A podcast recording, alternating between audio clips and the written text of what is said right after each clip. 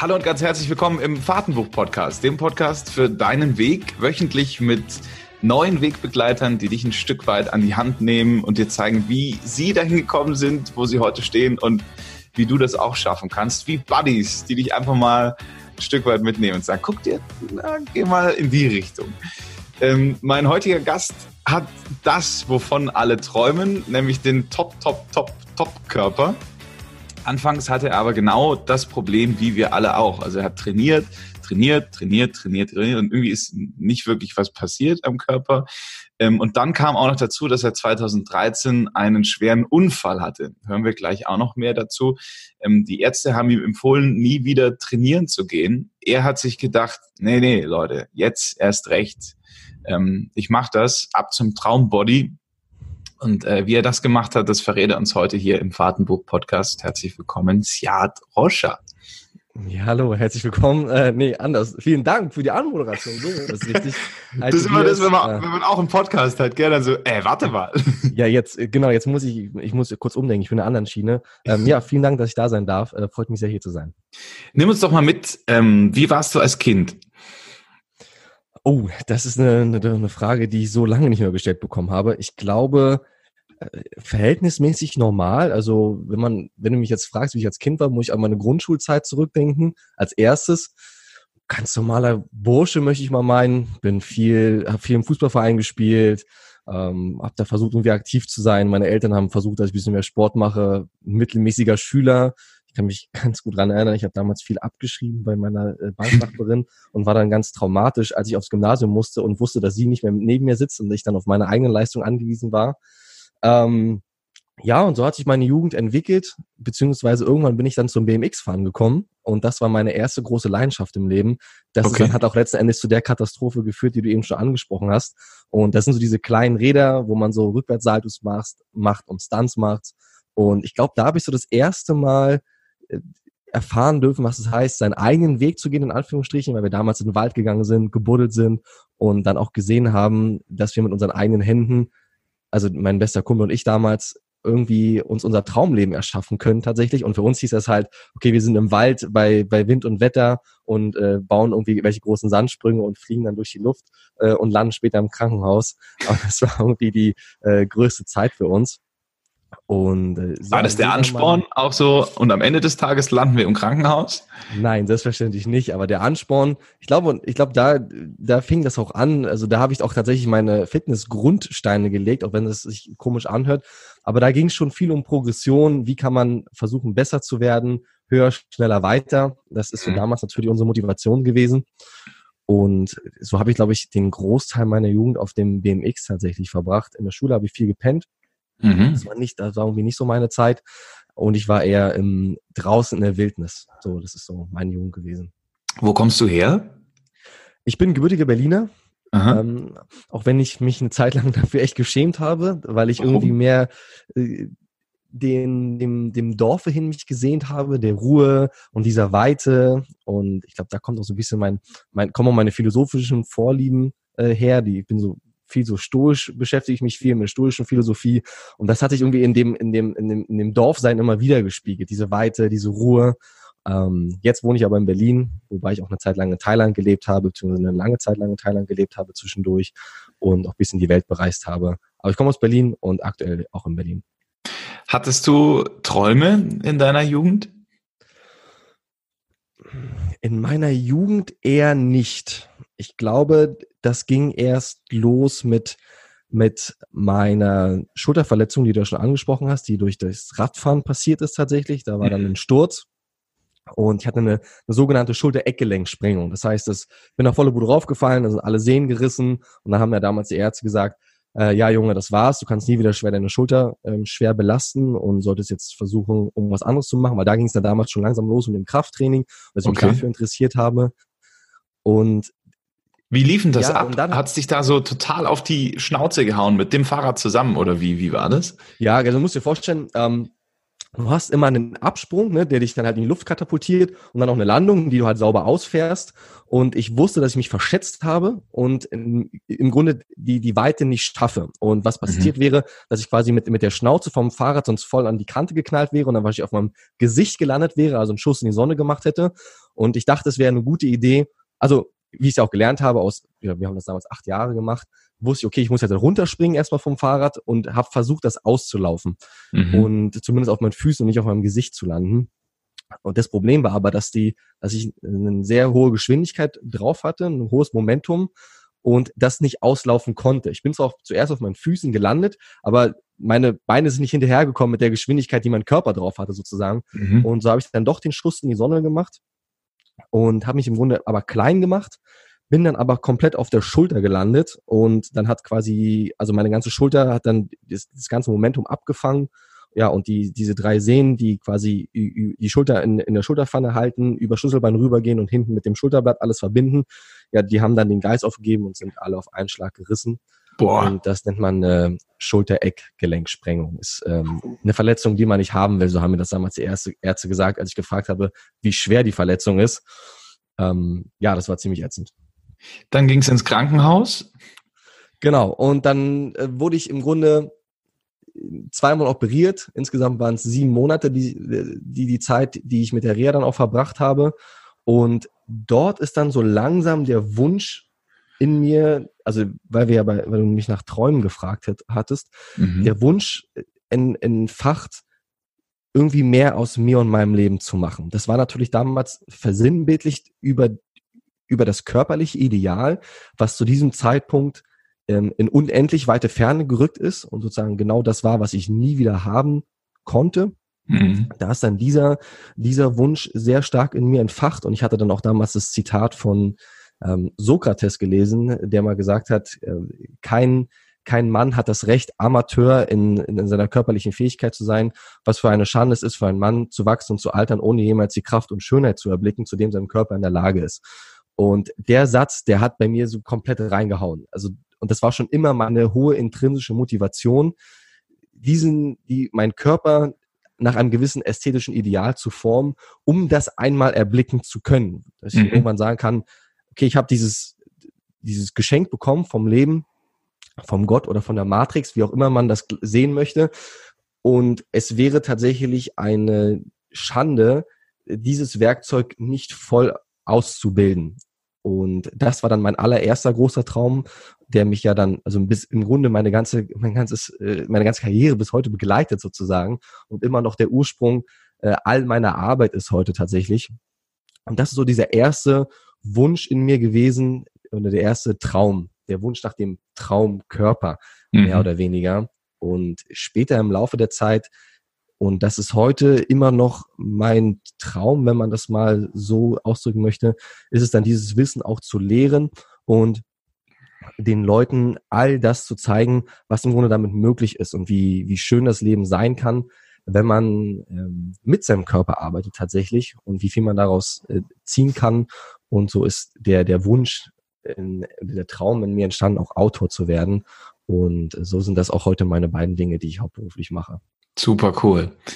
Ähm, wir werden auf deine Bücher noch später zu sprechen kommen. Jetzt würde mich mal interessieren, was ist das für ein Gefühl, wenn du da im Krankenhausbett liegst? Ja, du weißt, deine Schulter hat es komplett zerschmettert. Ähm, und alle um dich rum sagen, okay, das ähm, war's jetzt eigentlich. Also trainieren brauchst du nicht mehr anfangen. Ähm, tut mir leid. Ja, das ist eine. Das muss eine, ja was hochgekommen sein, was dann gesagt hat, nee, nee, ich zeig's euch allen. Ah, das ist, das ist, das ist interessant. Ich glaube, so in der Form hat mich das noch nie einer gefragt, was ich damals in den Momenten gefühlt habe. Na, siehst du mal. ähm, jetzt muss ich mal tief zurückreisen, quasi auch in meine Gefühlswelt. Und das ist, also für mich damals hat sich wie ein Todesurteil angefühlt dass, mhm. dass die Leute gesagt haben, das ist das Ende und hier geht's nicht mehr weiter. Und das ist wie ein bisschen, wie soll ich, wie habe ich mir das vorgestellt, wie so noch vor so einer großen Klagemauer, wo, wo man gegenhämmert und nichts zurückkommt, mehr oder weniger. Und ich habe mich vom, vom Leben sehr bestraft gefühlt. Und auch nicht verstanden, warum der, worin der Sinn dahinter liegt, warum das mir jetzt ausgerechnet passieren musste, mit damals 19 Jahren, glaube ich. Und warum ich in meiner, in, noch in, dem, in der Blüte meines Lebens mehr oder weniger, in, warum mir das genommen wurde. Mhm. Und die, ja, wie ein Todesurteil hat sich eine Zeit lang angefühlt. Und das ist etwas, was ich dann sehr lange, also mit mir halt rumgetragen habe. Dann, dann kommen auch Geschichten wie Wut dazu. Und aber aus, aus, aus, diesem, aus dieser miserablen Lage ist dann irgendwann auch Hoffnung entstanden. Und dieser Gedanke, was wäre, wenn? Und so habe ich mir damals geschworen auch, und das ist auch tatsächlich bis heute der Fall, wenn mir das Leben nur noch einmal die Chance gibt, Sport machen zu können und zu trainieren, dann ziehe ich das Ding zu 100 Prozent bis zum bitteren Ende durch, mehr oder weniger. Und daran habe ich mich dann damals festgehalten. Das hat, das hat mir äh, also dafür gesorgt, dass ich zumindest nicht noch tiefer abgerutscht bin und äh, dass es mir nicht noch schlechter ging. Und so habe ich ja sieben Monate auf den auf den Tag gewartet, mehr oder weniger, ähm, an, an, an dem das Leben mir vielleicht dann doch noch einmal eine Chance gibt. Und daran erinnere ich mich heute noch viel zurück. Also zum Beispiel, wenn ich keine wie, wie jeder das mit dem Sport hat. Das ist ja der Klassiker, dass man keine Lust hat oder dass man, ja, komm, ich gehe morgen oder so.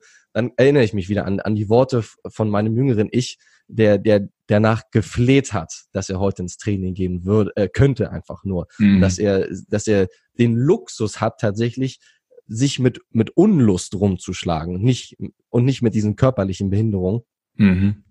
Und daran habe ich mich damals sehr stark festgehalten und das hat dafür gesorgt, zumindest, dass ich ähm, nach vorne gehen konnte. Ähm, und gleichzeitig habe ich dann auch damals die, die stoische Philosophie für mich entdeckt.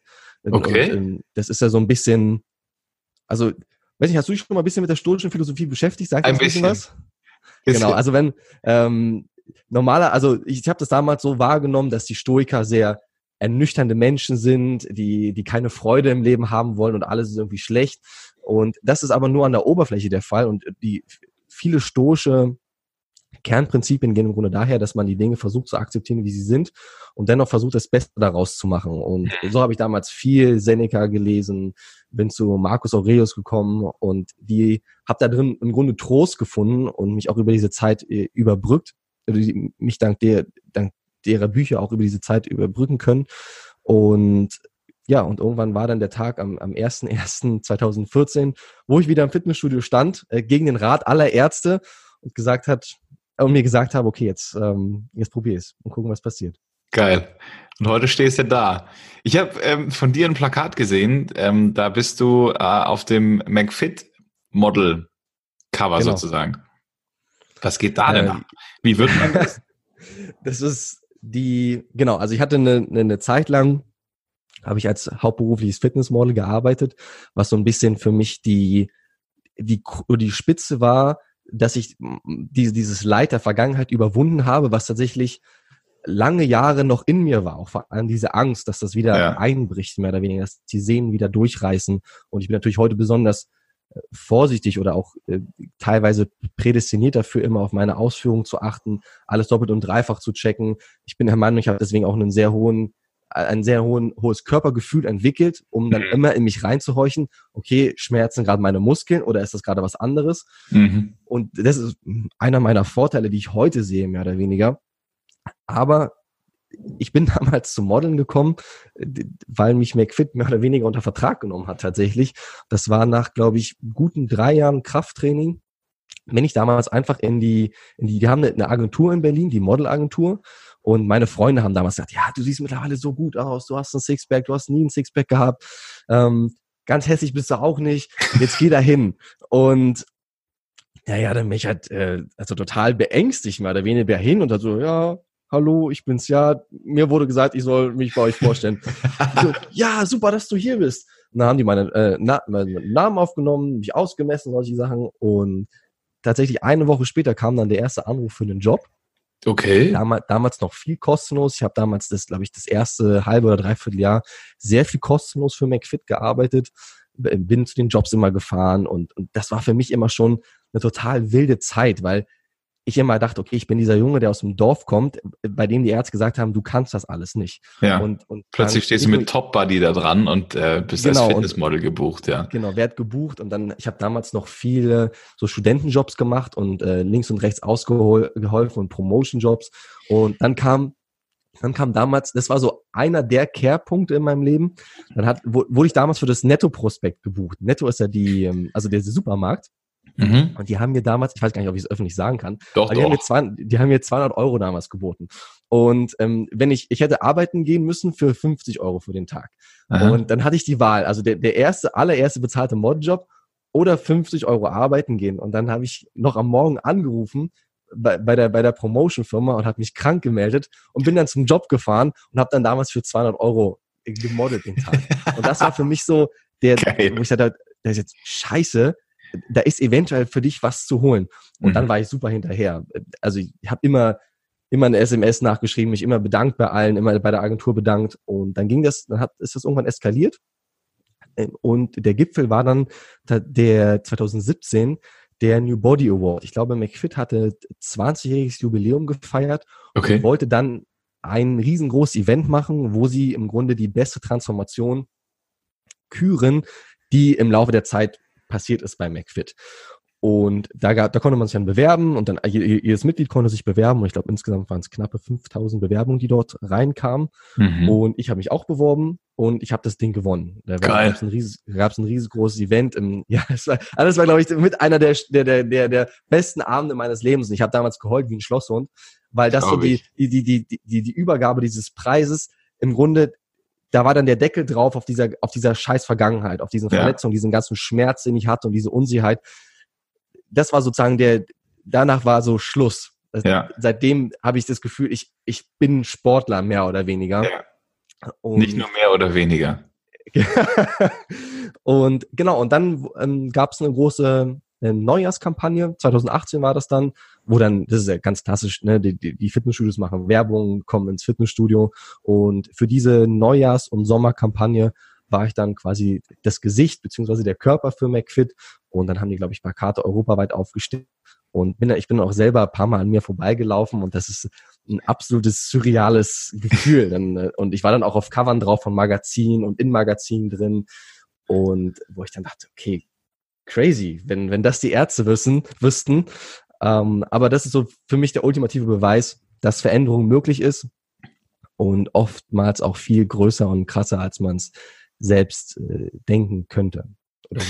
Ähm, jeder, der jetzt bis hierhin zugehört hat, wird sich jetzt fragen, wie hat er das gemacht? Nimm uns doch da mal mit rein und am besten gleich mit so ein paar Tipps. Wir sind ja in so einer schnelllebigen Welt. Jeder will ja, ja. im Prinzip schnell und praktisch und alles sofort ein Superbody. So schnell geht's aber nicht, oder? Was brauche ja ich? Ja und nein, ja und nein. Ähm, also die, ich versuche mich kurz zu fassen. Die, die, die ganze Antwort mehr oder weniger hat mich mittlerweile drei Bücher gekostet, beziehungsweise jetzt ein viertes und das fünfte ist nächstes Jahr in Planung. Puh. Es ist tatsächlich, auf der einen Seite ist es sehr simpel, auf der anderen Seite ist es auch komplex, aber ich versuche es ein bisschen einfacher zu machen. Was viele Leute denken, und das ist, glaube ich, ich versuche immer auch an meiner Arbeit, an meinem eigenen oder an den Glaubenssätzen zu rütteln, was Leute denken, wie ich tatsächlich lebe. Ich bin dreimal die Woche im Fitnessstudio. Das ist verhältnismäßig wenig für jemand, von dem man oder in den Glaubenssätzen, dass jemand, okay, du verdienst dein Geld damit, du, du wohnst doch bestimmt im Fitnessstudio. Das ist tatsächlich nicht der Fall. Und ich glaube, eins der wichtigsten Punkte ist, dass man versteht, dass das Fitness in das Leben passen muss und nicht umgekehrt. Und viele Leute glauben, dass man besonders hart trainieren muss, dass man besonders lange trainieren muss, dass es besonders doll schmerzen muss im Training. Das ist aber alles nicht der Fall. Und das ist auch nicht, was mich an die Spitze gebracht hat in, in meinem, in meiner Nische mehr oder weniger als Fitnessmodel, sondern was mich im Grunde von dem Rest unterscheidet, ist meine hohe Konsistenz, dass ich der bin, der tatsächlich jede einzelne Woche da bin. Sicherlich, irgendwann gibt's dann auch noch genetische Ausnahmen und Freaks mehr oder weniger, die natürlich noch viel, viel krasser sind als ich. Aber wenn, wenn ich mich jetzt von meinem damaligen Ich, mit, mit meinem damaligen Ich vergleichen müsste oder mit dem Otto Normalbürger, auch wenn es sich total abgehoben anhört gerade, dann bin ich der, der einfach dreimal die Woche im Gym ist, komme was wolle. Und das seit mhm. mittlerweile sechs Jahren. Und ich sehe, dass die meisten Leute eine On-Off-Beziehung mit dem Fitnessstudio führen, dass sie meistens aus Schmerz motiviert, ähm, eine hohe Motivation haben, also eine, eine Weg von Motivation und dann mhm. einen Monat, weiß ich nicht, fast jeden Tag gehen mehr oder weniger, mhm. bis sie dann äh, merken, okay, A, es hat sich jetzt gerade nicht so wahnsinnig viel getan und dann B, warum sollte ich mir das alles überhaupt antun, wenn sich eh nicht so viel tut? Mhm. Also C lasse ich es wieder sein. Ne? Und dann, mhm. dann, man, ist der Schmerz wieder groß und dann fängt es wieder an.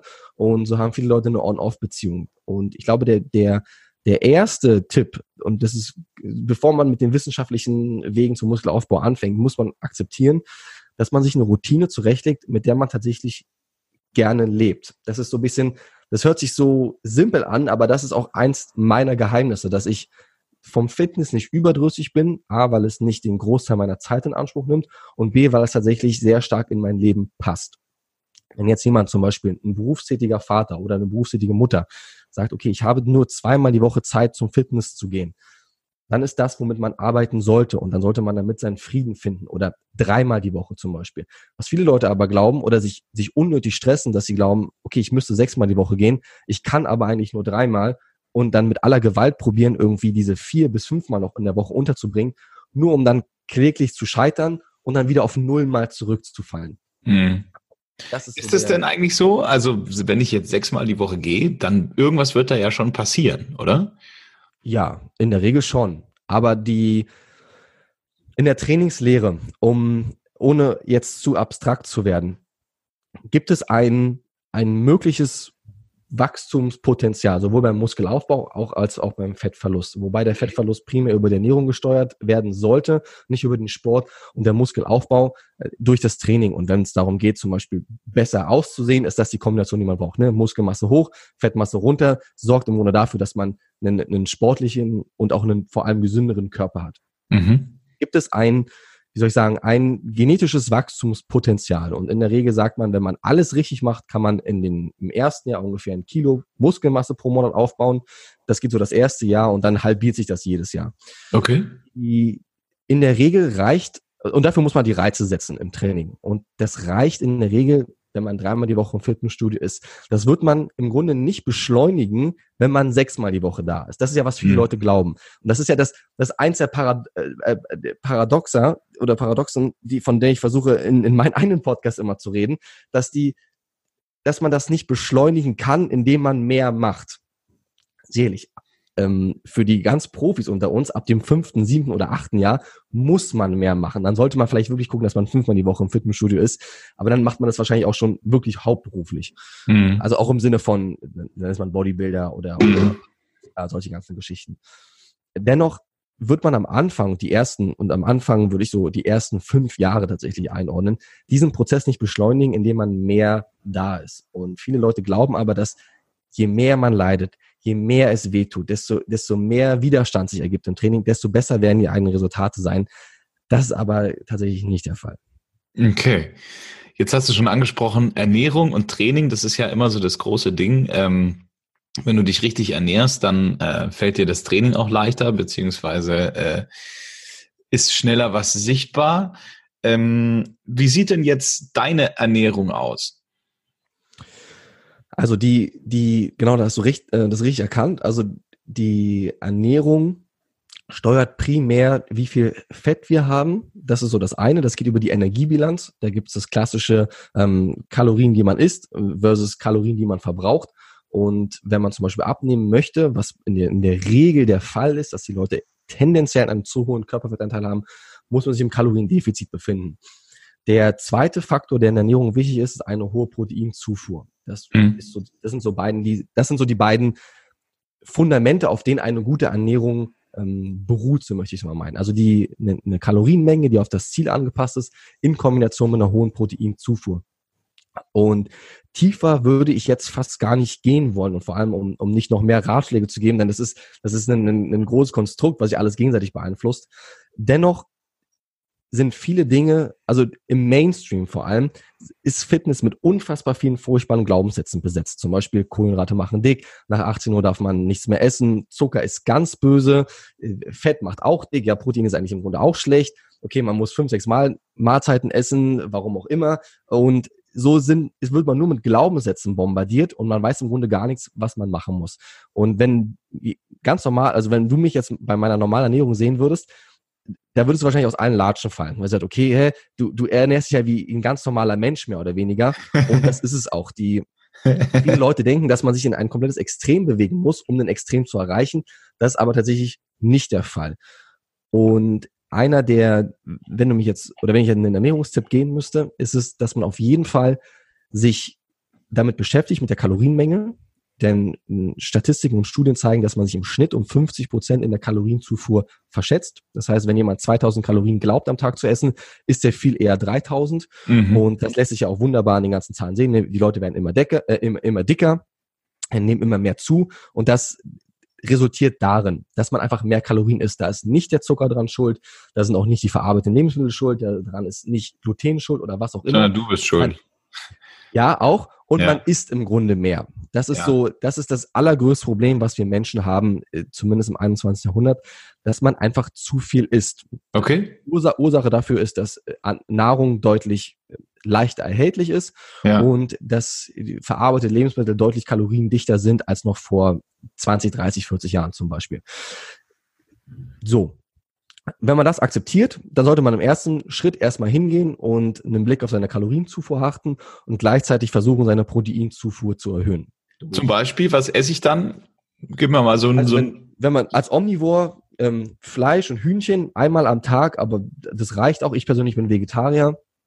Ähm, dann kann man Geschichten wie Magerquark essen, Königer Frischkäse, ähm, Eier und dann auch noch Protein, die sich einfach hinzugehen, wenn man vollwertige Kohlenhydratquellen isst, wie zum Beispiel Linsen, Dinkeflocken, Haferflocken. Da okay. kommt man relativ schnell auf seine, auf eine gute Proteinzufuhr. Ich sag so, mindestens sollte man 1,6 Gramm je Kilogramm Körpergewicht am Tag zu sich nehmen. Aber die Faustformel, mit der ich in der Regel auf meinem Blog und auch in meinen Büchern arbeite, ist zwei Gramm. Das heißt, okay. das Körpergewicht mal zwei. Und das ist so diese äh, Proteinzufuhr, die man am Tag haben sollte. Okay. Und als, als drittes sucht man sich Lebensmittel aus, die man tatsächlich sehr gerne isst. Das ist so das gleiche wie mit der Routine finden. Äh, die, also die Trainingsroutine, was kann ich machen, ist das gleiche in der Ernährung der Fall. Was die meisten Menschen machen, ist, dass sie sagen, okay, ich bin jetzt fit, jetzt ist der 1. Januar, jetzt geht mein, in Klammern, großes Leiden los. Und ich, ich streich alles raus, was ich gerne esse. Nudeln raus, ähm, ein Stück Schokolade raus, ähm, Obst raus und dann, dann suchen sich viele, dass ich, ich, äh, ich überspitze das, ich stelle das gerne mal so überspitze, aber das ist die Aber es ist ja die Realität. Ja. Das ist die Realität und ich habe ja, ich habe mittlerweile, dass ich zu über Zehntausende, mit über zehntausend Menschen war ich in, im Kontakt und ich weiß das halt, dass es genau der Fall ist. Und viele Leute gehen halt so ran, dass sie genau das, was sie am liebsten essen, als allererstes rausstreichen und im Grunde denken, A, Fitness bedeutet gar nichts mehr zu essen und als zweites nur noch Grünzeug zu essen. Und das mhm. ist, das ist furchtbar. Und äh, ich bin halt auch keine eiskalte Maschine und ich esse natürlich auch gerne Schokolade und auch Popcorn. Und das hat alles seinen Platz und das ist auch nichts schlimm daran. Man muss bloß halt mit den Kalorien gucken und dann wird das in der Regel schon in die richtige Richtung gehen. Und der dritte Tipp wäre sozusagen neben der Kalorienmenge, die man, mit der man sich zumindest einmal beschäftigen sollte, dass man da mal durchsieht, äh, dann die Proteinmenge und das dritte, dass man sich Lebensmittel zurechtlegt, ungefähr fünf bis zehn, die man jeden Tag sehr gerne essen würde und dass man dorthin das optimiert in den Mengen vor allem. Ne? Dass man, das ist, wie gesagt, hatte ich eben schon gesagt, dass das häufige Problem ist, dass viele Leute einfach zu viel essen und dass man einfach von den Dingen, die man gerne isst, lieber in Moderation isst, dass man halt nicht komplett über die Kalorienmenge hinausschießt. Okay. Das ähm, reicht schon fast für den Anfang. Aha. Und dann gibt es ja einen Wasserfall voller Ausreden, die uns davon abhalten. Hm, gibt es da einen Tipp von dir? Ähm, ich nehme dich mal ganz kurz in, in meinen Alltag mit. Ich habe äh, immer mal wieder äh, angefangen, äh, ins Fitness zu gehen. Und ich habe irgendwie, weil ich bin Schlagzeuger, seit ich drei bin, mhm. das heißt, ich habe irgendwo im Oberkörper zumindest immer eine ganz gut grundtrainierte äh, Geschichte. Da muss ich auch nicht so viel tun. Ähm, mit bisschen Training sieht es immer gut aus. Habe ich irgendwie Glück gehabt. Ähm, und dann habe ich es aber jedes Mal wieder schleifen lassen. Und jetzt seit so einem halben Jahr bin ich relativ sehr kontinuierlich. Ähm, und jetzt macht es mir auch Spaß. Keine Ahnung, was passiert ist. Ich habe so einen Trainingsbuddy, äh, ähm, mit dem mache ich das immer zusammen. Dann ist es lustiger und so. Wir ziehen das richtig durch. Aber was sagst du dir selber, wenn du keinen Bock hast? Und wie motivieren wir uns, dass wir das dann auch mal durchziehen? Gibt's da Tipps? das ist eine, wieder eine, eine, große Frage, mehr oder weniger. ähm, die, ich würde tatsächlich als nochmal auf, als, als erstes auf die Routinen verweisen, dass man sich die zurechtlegt, wie sie einem gerne liegen, tatsächlich. Das sorgt schon maßgeblich dafür, dass Motivation kein großes Thema ist, wobei ich sowieso kein großer Fan von Motivation bin, weil Motivation kommt und geht. Und das ist eher eine, eine Grundsatzentscheidung, die man mit sich zumindest zu Beginn treffen sollte. Und die beginnt halt, dass man sich eine Routine zurechtlegt und dann sollte man sich daran halten, mehr oder weniger. Es sollte auch durchaus leichter dann sein. Was hilft, was mir persönlich hilft, ist zu sehen, dass es nach vorne geht. Und das ist so eins der, äh, wie gesagt, bei uns im, im Fitness-Genre sagt man, das ist der Day-One-Shit, also der, das, was man am allerersten Tag macht. Und zwar, dass man sich seine Leistung dokumentiert, die man im Training abruft. Also ich weiß, mhm seit, seit 2014 im Grunde, seitdem, seit meinem allerersten Tag an, wie meine tatsächlichen ähm, Leistungen im Fitnessstudio waren. Wie viel Gewicht habe ich bewegt? Bin ich besser geworden? Bin ich schlechter geworden? Und dass ich aus meinen Coachings und aus meinen, all meinen E-Mails äh, weiß, ähm, ist, dass die Leute die Progression sehen, dass sie tatsächlich stärker werden. Zum Beispiel, sie fangen an mit 50 Kilo Bankdrücken und schaffen bis nicht dreimal acht Wiederholungen. Im nächsten Training haben sie neun und zweimal acht geschafft. Im übernächsten vielleicht dreimal zehn oder was auch immer. Und das ist der Beweis dafür, dass es nach vorne geht. Denn nichts ist frustrierender als, als irgendwie zu machen und zu tun und einen Input zu haben, aber kein Output zu haben. Und das, das Problem ist mehr oder weniger, dass, dass viele Leute den, ihren Erfolg dann am Spiegelbild festmachen wollen. Und dann sagen, okay, Woche eins ist rum, okay, nichts getan. Ich warte noch eine Woche. Woche zwei ist rum, es hat sich immer noch nichts getan. Woche vier ist rum, naja, ich bin mir nicht ganz sicher. Und ähm, das ist, das ist sich am, am, am Outcome zu orientieren, ist häufig nicht erfolgsversprechend, während es deutlich erfolgsversprechender ist, sich auf seine Progression zu trainieren, zumindest äh, seine Leistung im Fitnessstudio abzurufen mhm. und zu sehen, okay, krass, ich werde wirklich stärker, es geht wirklich nach vorne. Und dann ist der, der Traumkörper in Anführungsstrichen nur ein Nebeneffekt davon tatsächlich. Mhm. Und das ergibt sich dann mit der Zeit. Und ja, äh, und wenn es hart auf hart kommt, ähm, wenn, wenn, wenn alle Stricke reißen, dann halte ich mir halt vor Augen, dass, dass, dass mein Leben end, endlich ist und dass ich nicht ewig jung bin und dass ich tatsächlich irgendwann bald sterben werde. Und ich mir, das ist etwas, äh, was ich, ich sag mal, wenn, wenn ich über die Straßen laufe und dann sehe ich manchmal ein behindertes Kind. Das ist, ich fühle mich dann immer in dem, wenn ich das sehe, fühle ich mich extrem schuldig. Im Sinne, dass, und ich frage mich dann, warum geht es mir so gut? Und aus dieser, dieser Schuld, ich könnte mir jetzt darüber philosophieren, ob ich schuldig bin oder nicht, oder ob man schuldig ist in dem Sinne, oder ob das Kind einfach Pech hat zum Beispiel. Und dann sehe ich manchmal die Kinder, wie sie mich angucken, wahrscheinlich aus Neugier oder was auch immer. Und ich bilde mir immer ein, dass, oder äh, wie sehr dieses Kind mit mir tauschen wollen würde. Ich sage, das ist, okay, du, du bist ein großer junger Mann, du hast zwei Beine, zwei Arme, dir geht's gut. Äh, und du willst mir jetzt gerade erzählen, dass du keine Lust hast. Ist es dein Ernst eigentlich?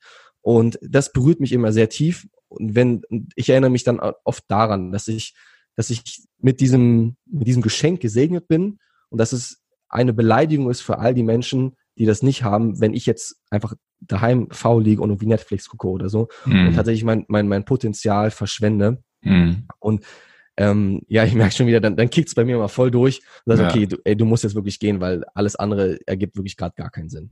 Das ist übrigens für mich das größte Learning ähm, aus unserem Gespräch. Das hast du am Anfang auch schon gesagt. Hey, es ist wirklich eine Beleidigung, dieses Potenzial nicht zu nutzen. Das hat mich sehr inspiriert. Vielen Dank dafür.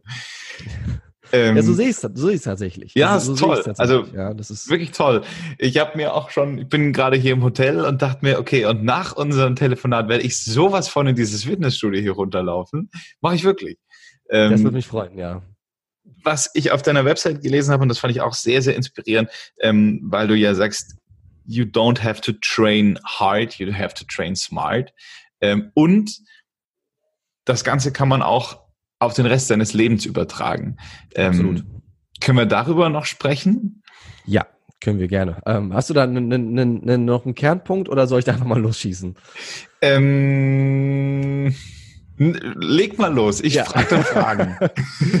Die, also, ähm, ohne jetzt äh, zu weit auszuschweifen, ist es äh, Fitness, das ist ja etwas, wo, warum ich als Autor heute sehr erfolgreich bin, aber auch gleichermaßen verhasst bin, mehr oder weniger bei manchen Leuten, weil ich viele konventionelle alte Dinge, die nicht immer schlecht sein müssen, aber in Frage stelle.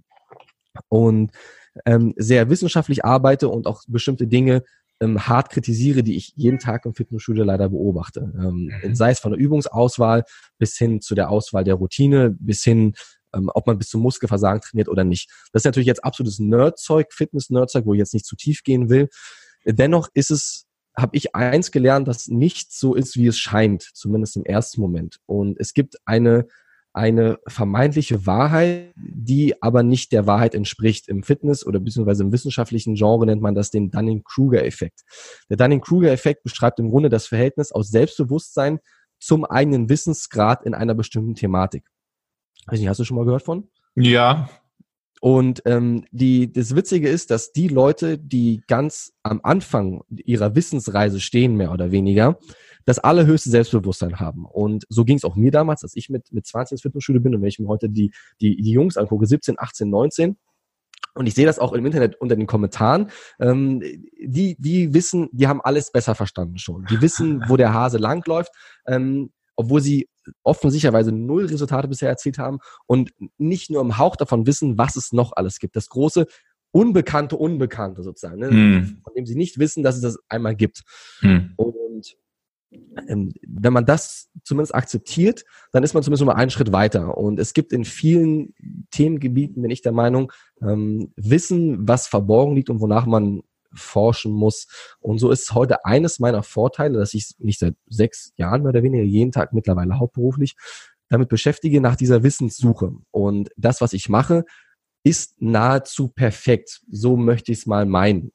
Ich will es jetzt auf 90, 93, 94 Prozent sagen, dass das an 100 Prozent ist von dem, was tatsächlich geht. Deswegen komme ich zum Beispiel mit nur drei Tagen Training die Woche davon mhm. und habe trotzdem diese überdurchschnittlichen Resultate in Kombination mit der hohen Konsistenz bzw. Zeit, die ich, ähm, also die ich einfach am Stück trainiere. Mhm. So habe ich es aber auch in vielen anderen Lebensbereichen wahrgenommen. Und für mich ist der Weg zu einem körperlichen Ziel die allerbeste Metapher, um Erfolg im Leben zu verstehen. Das ist im, für mich ist das der allerbeste Lehrer gewesen, aber als Miniatur und Abkürzung. Ich sage zum Beispiel zu jedem Menschen, okay, du willst wissen, wie Erfolg funktioniert, dann bekomm ein Sixpack. Das kannst du in der Regel zwischen vier bis sechs Monaten schaffen, je nach Ausgangslage.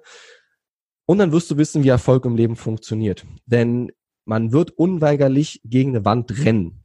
Eine Wand wäre zum Beispiel, ich gehe sechsmal die Woche. Okay, mhm. ich komme hier nicht weiter, das scheint nicht zu funktionieren. Ich muss umdenken. Ich muss, mhm. mich, ich muss mich in Selbstreflexion üben und eventuell nachforschen, wie es wirklich funktioniert. Okay, dann kommt der nächste Teil Ernährung dazu. Okay, ich muss die Ernährung meistern ich muss, ich muss ähm, auch machen, wenn es weh tut. Ich muss ähm, über eine gewisse Grenze gehen. Ich muss gucken, wo ist die Grenze, wie kann ich mit der Grenze umgehen. Und muss das so sein? Und das Gleiche sehe ich in allen Lebensbereichen, sei es in der Selbstständigkeit, sei es, sei es in dem, in dem Schreiben eines Buches. Das ist so, wenn man es runterbricht, ist das alles das Gleiche.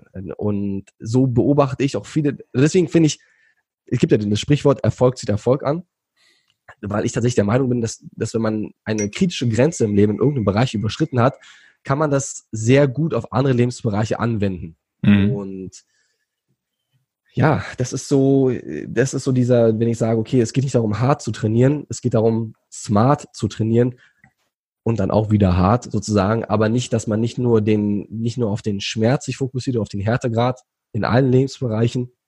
Und das sind wir Menschen meiner Meinung nach sehr masochistisch veranlagt, dass es irgendwie immer wehtun muss. Ähm, es gibt Zeiten, dass es notwendig, ohne, ohne Frage, wo man vielleicht härter machen muss als, als sonst.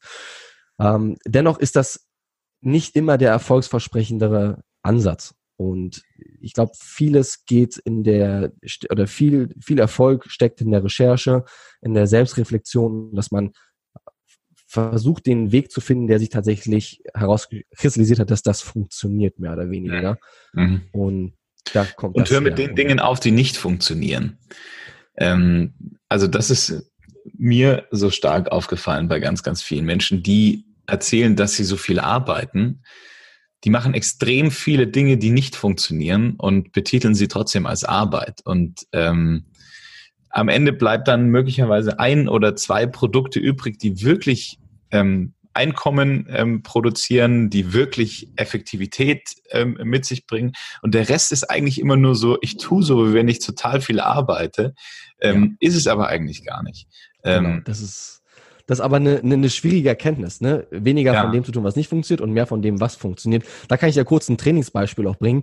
Einer der beliebtesten Übungen, die die Jungs im Fitnessstudio und auch Männer trainieren, ist das sogenannte, sind die Fleiß am Kabelzug, wo du am Turm stehst und dann im Grunde von zur Brust ziehst ja. das Kabel. Und das, das, wahrscheinlich ist das so beliebt, weil man sich ja selbst im Spiegel sieht. Ähm, und dann ziehen die Jungs ein ganz böses Gesicht dazu und dann so, oh, oh, ich bin es hier und so, und ich pumpe mich voll auf. Das ja. ist tatsächlich einer der ineffektivsten Methoden, um seine Brust zu, zu trainieren. Also es ist von, von allen Brustübungen ist das tatsächlich aus meiner sechsjährigen Erfahrung die vermutlich schlechteste. Okay. Das ist, glaube ich, mit die einer der größten Übungen fürs Ego, Mhm. Und um irgendwie einen dicken Matzen zu machen. Aber wenn wir uns angucken, wie der Muskelaufbau funktioniert, auch ohne jetzt zu tief ins Detail zu gehen, ist eine höchstmögliche mechanische Last, die auf der Muskulatur lastet, der Haupthypertrophietreiber. Also wie viel Kilogramm hat jetzt die Brust tatsächlich bewegt? Das lässt sich tatsächlich in Zahlen runterbrechen. Wenn man jetzt zum Beispiel eine andere Übung nimmt, zum Beispiel Schrägbank drücken mit der Langhantel, wird man seine, seine Brust viel besser überladen können. Mhm drückst du zum Beispiel, weiß ich nicht, 60, 80 Kilo auf paar Wiederholungen, dann hast du ein bis zwei Tonnen im Training bewegt. Während, wenn man das runterbricht, bei so einem Kabelzug sind das vielleicht 30, 40 Kilo, die nur bewegt werden. Und dann kommt man vielleicht auf 800, 900 Kilos, die tatsächlich bewegt wurden. Das heißt, derjenige, der das Langhanteltraining macht, ähm, bewegt wahrscheinlich das Doppelte, wenn nicht sogar das Dreifache in, in seinem Training mit der Brust, worauf die Brust deutlich besser Muskeln aufbaut. Und dann kommt, kommt, dann komme ich halt zum Beispiel her und mache das zweimal die Woche. Und, und dann weiß ich, okay, es funktioniert und meine Brust wird äh, hypertrophieren und größer und stärker werden. Während die Jungs sich noch Jahre am Kabelzug abquälen. Und, und angeilen. genau, und angeilen und, und immer mehr von dem Falschen machen. Ja. Und tatsächlich nie sich in dieser Selbstreflexion üben oder eventuell zugeben, dass es gerade nicht funktioniert, was sie machen. Und ja, da haben wir, äh, und ne, das ist mehr vom Falschen, gibt auch, macht halt leider, macht's halt leider nicht besser. Das, ja. das, das, da hat's mir einer meiner Mentoren so erklärt, ähm, oder das ist das Beispiel, wo man sich mal selbst reflektieren kann. Jeder glaubt wahrscheinlich, dass er frei davon ist. Ähm, ist aber wahrscheinlich nicht der Fall. Es trifft jeden, mich genauso. Ähm, wenn man zum Beispiel einen Schlüssel verloren hat, dann, so geht's mir zumindest, dann, dann sucht man den an einem Ort, dann ist er da nicht, dann geht man weiter und dann geht man nochmal an den ersten Ort und sucht doch nochmal gründlicher. Aber der ist ja immer noch nicht. Ja. Ähm, und das ist so, das ist so in ganz vielen Lebensbereichen der Fall. Ähm, anstatt dann zu akzeptieren, okay, da ist er dann wirklich nicht gewesen, da ist dann das Ergebnis, also das, das, das Ergebnis X ist dort einfach nicht und ich sollte nicht mehr Kraft und Zeit investieren, es dort zu finden, mehr oder weniger. Mhm. Aber das ist, ähm, das ist leichter gesagt als getan. Ja, ja, da können wir jetzt noch Stunden weiterreden. Ich habe extrem viele Leute kennengelernt, auch so Business Partners, die dann in verschiedenen Arten und Weisen miteinander arbeiten. Der eine verdient das Vierfache, arbeitet fast nichts mehr. Der andere verdient im Verhältnis eben halt ein Viertel, arbeitet aber 24-7 und so. Und wenn man sich dann das anguckt, äh, ich bin, das ist mein Prozess gerade, dieses Work Smart, not hard ähm, vor allem wir in Deutschland, wir sind doch so groß geworden, je mehr du arbeitest, umso mehr verdienst du auch, umso mehr bist du auch wert und, und, und. Ähm, ja, ähm, ja. halt mich auf dem Laufenden, wenn du auch da den goldenen, äh, den Heiligen Gral gefunden hast. ähm, ja, aber ich auf jeden Fall recht. Ähm, ich bin auf jeden Fall auf einem ganz guten, ganz guten Weg gerade und äh, muss sagen, dass du mich aber auch mit, mit, ähm, mit deinem Training da nochmal sehr inspiriert hast. Finde ich super cool. Vielen Dank. Also ich finde ich finde das halt ähm, tatsächlich sehr wichtig, den, den Trainingsaspekt her, um da vielleicht nochmal einen nachzuschießen. Viele Leute denken, ähm, also das ist auch ein bisschen, was ich versuche mit, meiner Arbeit äh, heute und auch die nächsten Jahre ähm, irgendwie zu schaffen, dass das Training weit mehr ist als nur pumpen zu gehen, mehr oder weniger, oder dass es darum geht, irgendwie geil auszusehen und dass man mehr Frauen bekommt oder so. Das sind so in, in, in meiner Welt die allerschlechtesten Gründe, trainieren gehen, äh, dass man ins Training gehen sollte, weil mhm. das ist alles nicht der Fall. Ähm, Was? du wirst nicht, also das ist vielleicht eine andere Story. Toll. Ja, aber warum, ist, warum, warum führe ich denn überhaupt das Interview jetzt? also wenn ich eins gelernt habe, wirklich super vieles ist Scam und ähm, wenn man, wenn man, also du wirst attraktiver sein, schon, aber die, die, Traumfrau, wenn, wenn du sie haben willst, die findest du dann ähm, auch in der Pommesbude. Nein, auch nicht so. Aber wenn, wenn du hoffst, dass dadurch alles besser wird, dann ist es die falsche Motivation. Denn es kann sein, dass du halt im Kopf irgendwie noch trotzdem ein Spaten bist und sich dann deine Traumfrau trotzdem nicht attraktiv findet. Das muss schon ein großes Gesamtbild sein, so möchte ich es mal meinen. Ähm, dennoch ist der, der, der philosophische Grund, der, der mich auch zutiefst motiviert, die, die, dieses Ausleben des Potenzials. Und was ich mich immer frage, ist, wer könntest du sein, wenn alles tatsächlich rund läuft, wenn, wenn man aktiv im Leben ist, wenn man wach ist, wenn der Körper funktioniert, wenn man energiegeladen ist, wenn man nicht krank ist, wenn man hinten raus 10, 20, 30 Jahre höhere Lebensqualität hat, länger leben kann, wie viel mehr könnte man von der Welt sehen, wie viel mehr Liebe könnte man geben, wie viel produktivere, kreativere Arbeit könnte man leisten, wie viel mehr Geld könnte man verdienen. Und das sind so all diese Dinge, die die hinten raus erst kommen mit einem fitteren Körper. Und das sollte man sich immer vor Augen halten, dass man nicht nur fürs Jetzt trainieren geht, sondern auch für die Zukunft vor allem. Und ich glaube, es gab mal eine, eine, eine, eine Forschung, eine Untersuchung von, jetzt habe ich es vergessen, es war nicht vom Forbes Magazine, auf irgendein, irgendein großes Business Magazin, die auch rausgefunden hat, dass zum Beispiel der Return on Investment von einer guten Ernährung bei 1 zu 12 liegt. Das heißt, wenn du, also ja, das, was du gutes Essen in dich investierst, wirst du wahrscheinlich zwölffach zurückbekommen. Das war jetzt äh, bezogen auf Mitarbeiter in einer großen Company und wie sich das auf die Produktivität auswirkt, wie sich das auf die ähm, Anwesenheit beziehungsweise das Fehlen der Krankheit auswirkt. Und das sind so viele Dinge, die super, super doll mitschwingen und das, was den Leuten im Grunde gar nicht klar wird oder was man, was glaube ich noch nicht so oft gesehen wird, dass es nicht nur darum geht, ähm, ja, du bist jetzt, hast jetzt irgendwie Muskeln und bist irgendwie äh, definiert oder was auch immer. Nee, das ist nur, das ist das Abbild davon. Das ist, das ist eins dieser, dieser Vorteile davon. Und manche Leute kritisieren mich darin, dass sie ja sagen, okay, werd mal, komm mal in die Jahre, 40, 50 Jahre und, und werd mit den echten Leben im Leben konfrontiert. Und dann, dann muss ich immer müde lachen und sagen, mir tut mir total leid, dass du das nicht siehst und wie, wie besser dein Leben sein könnte und wie viel wie kraftvoll du dich dann diesen Herausforderungen stellen könntest, wenn du denn gesund wärst.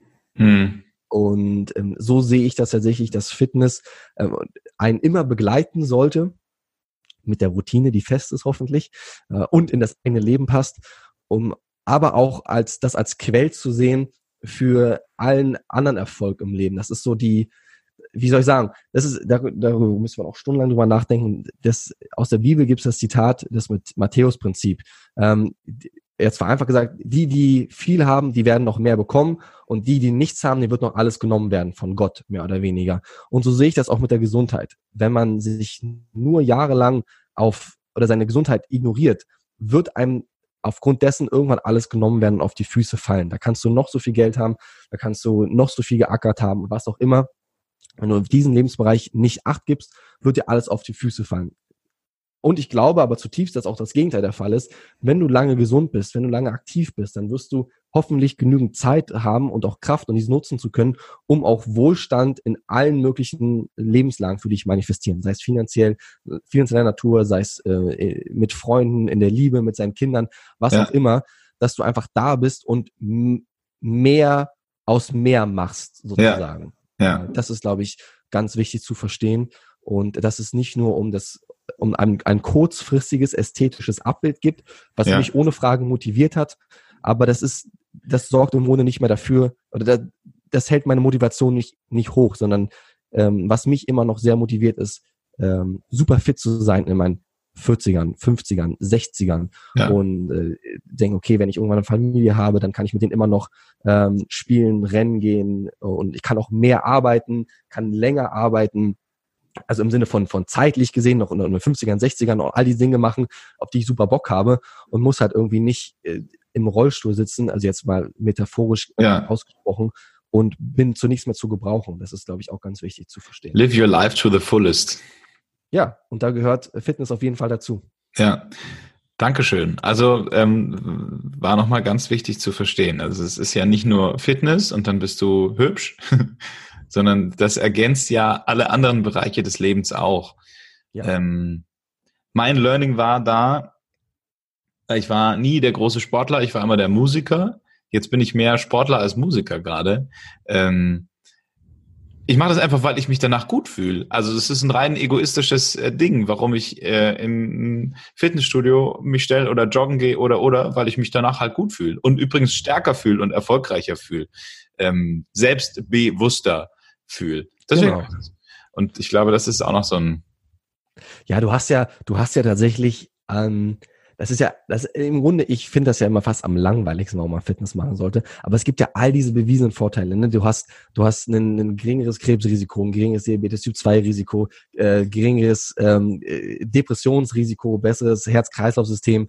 Neueste Studien aus 2019 zeigen sogar, dass Krafttraining ähm, die beste Präventionsmaßnahme ähm, für Alzheimer ist, weil äh, mehr, Gehör, äh, mehr Blut ins Gehirn transportiert wird und dann ist es, glaube ich, das Hormon Irisin, was ausgeschüttet wird, was im Grunde die kognitiven ähm, Fähigkeiten im Gehirn steigert und, und, und. Und es gibt tatsächlich, was auch super spannend ist, äh, aber da wird die nächsten Jahre auch noch mehr geforscht werden müssen, dass man sich zum Beispiel, wenn man, wenn man sich unter hohen Lasten äh, seinen Körper aussetzt, also schweres Krafttraining, so wie ich es ja auch lehre, mehr oder weniger, dass das in den Extremfällen, also wenn es dann wirklich darum geht, mal seine Maximalkraft zu durchbrechen, dass das auch bestimmte ähm, Proteinogene und DNA-Stränge überhaupt erst freischaltet, die im Grunde dann dafür sorgen, dass wir zu dem werden, wer wir überhaupt sein könnten. Also es gibt ein gewisses Potenzial und das ist tatsächlich DNA-technisch nicht sofort freigeschalten mit der Geburt, sondern wird im Grunde erst aktiviert durch Herausforderungen, durch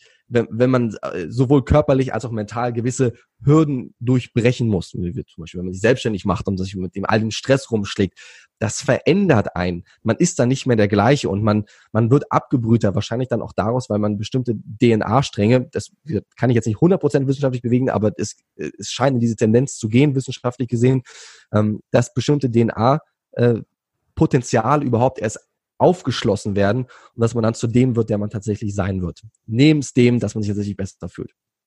Und äh, so ist es ein super spannendes Thema tatsächlich. Ich würde am liebsten den ganzen Tag mit dir weiterreden, aber die Stunde ist um.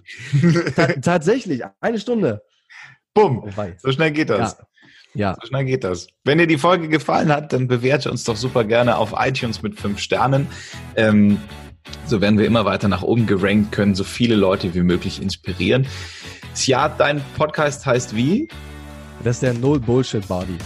Oh, wie geil. Okay, dann. Latex auf dem Weg zum Traumkörper, genau.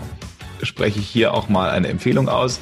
Alle Links kommen in die Show Notes. Ich danke dir fürs Zuhören.